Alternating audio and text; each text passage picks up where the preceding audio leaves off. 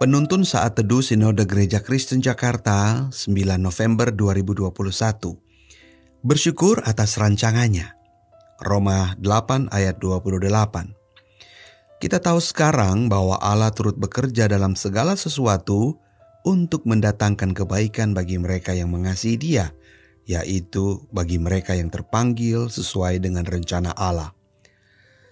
Beberapa bulan lalu, ada kejadian yang sempat membingungkan saya. Anak nomor dua kami tidak berhasil diterima di salah satu sekolah teologi di Jawa Timur. Bukan saya saja yang bingung, tetapi anak saya pun sempat mengalami kesedihan. Betapa tidak, anak saya telah mempersiapkan diri selama tiga tahun untuk menghadapi ujian saringan masuk ke kampus teologi impiannya ini.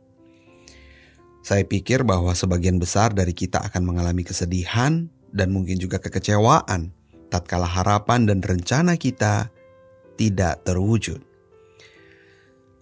Nas hari ini mengatakan pada kita bahwa Allah adalah Tuhan yang berdaulat atas segala peristiwa dalam hidup kita, termasuk dalam peristiwa yang menyedihkan di hidup ini. Meski saat kita pikirkan Ternyata peristiwa yang menyedihkan tersebut muncul karena kenyataan yang terjadi tak sesuai harapan atau rencana kita. Mirip seperti anak saya yang kecewa karena gagal masuk kampus teologi impiannya. Puji Tuhan karena setelah kekecewaan tersebut, anak saya bangkit untuk mendoakan kampus teologi yang lain di bilangan Jakarta Barat dan mendaftarkan diri di kampus tersebut. Saat kami mengantarnya masuk asrama, saya dan istri saling menatap dan berkata, "Puji Tuhan, kampusnya dekat rumah. Coba kalau di Jawa Timur, pasti sedih sekali." Selanjutnya, kami melihat bahwa anak kami gampang beradaptasi di kampus ini. Kami baru sadar bahwa ada beberapa mahasiswa-mahasiswi senior yang pernah praktik akhir pekan di remaja cabang gereja kami. Ada calon dosennya yang pernah melayani selama empat tahun di cabang gereja kami. Singkat cerita, anak kami merasa bahagia dan antusias belajar di kampus ini. Dari kegagalan dan kesedihan anak kami, ternyata Tuhan sedang bekerja dan menuntunnya untuk dibentuk di kampus yang tepat baginya. Saudaraku, janganlah khawatir dengan kegagalanmu hari ini. Ingatlah bahwa Tuhan masih memegang kendali.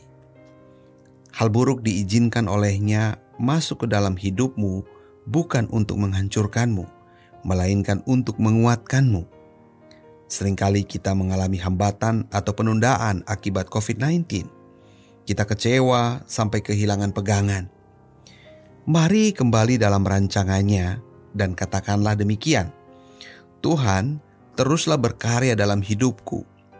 Saya mau masuk dalam perjalanan hidup bersama Engkau Percayalah bahwa Tuhan dapat menggunakan setiap hal yang terjadi di dalam hidupmu, baik ataupun yang buruk, untuk kebaikan masa depan kita. Apa pun yang sedang terjadi di dalam hidup kita pada hari ini, percayalah bahwa Tuhan punya rencana. Tuhan Yesus memberkati.